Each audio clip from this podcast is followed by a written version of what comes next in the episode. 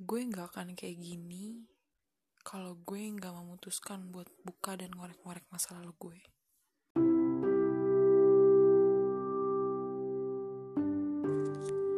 Tadi siang, gue lagi bener-bener ngerasa kalau hari ini tuh indah banget. Sampai tiba-tiba entah hasrat dari mana muncul dan tangan gue ini gatel banget pengen buka file-file lama yang ada di handphone gue niat awalnya sih gue mau ngebersihin gitu atau gue mau pindahin ke laptop. Gak taunya gue malah membuka file-file yang akhirnya mengenangkan luka gue yang hampir aja kering di 2021 ini. Gue pertama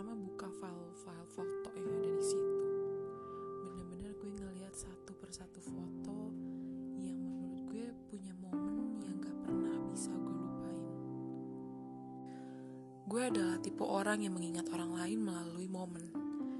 Makanya gue gak jarang mendokumentasikan setiap hal yang terjadi dalam hidup gue termasuk cerita gue dan dia. Jadi curhat lagi deh.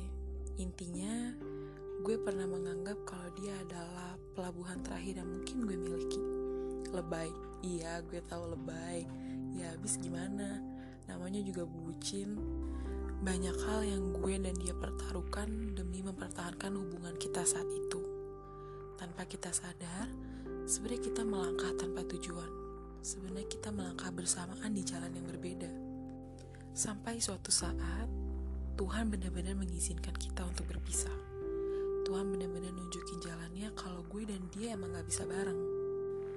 Di titik itulah gue menyadari kalau gue perlu langkah baru di hidup gue dan ketika gue inget-inget lagi rasanya tuh sedih. Ya sedih ya gimana nggak sedih gue melalui banyak momen dan hal bareng sama dia. Dan menurut gue rasa sedih yang muncul itu adalah sesuatu hal yang manusiawi. Dan kenapa gue bisa bilang gue sedang mengorek-ngorek luka lama? Bukan berarti gue belum move on.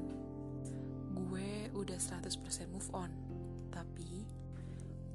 ada satu hal yang gak bisa gue maafin dari diri gue sendiri. Ada hal yang gue sesali, salah satu di antaranya adalah kenapa ya gue sama dia dulu gak udahan lebih cepet. Seandainya gue dan dia udahan lebih cepet, gue yakin sakit hati yang gue alamin dan dia rasain gak akan sedalam ini.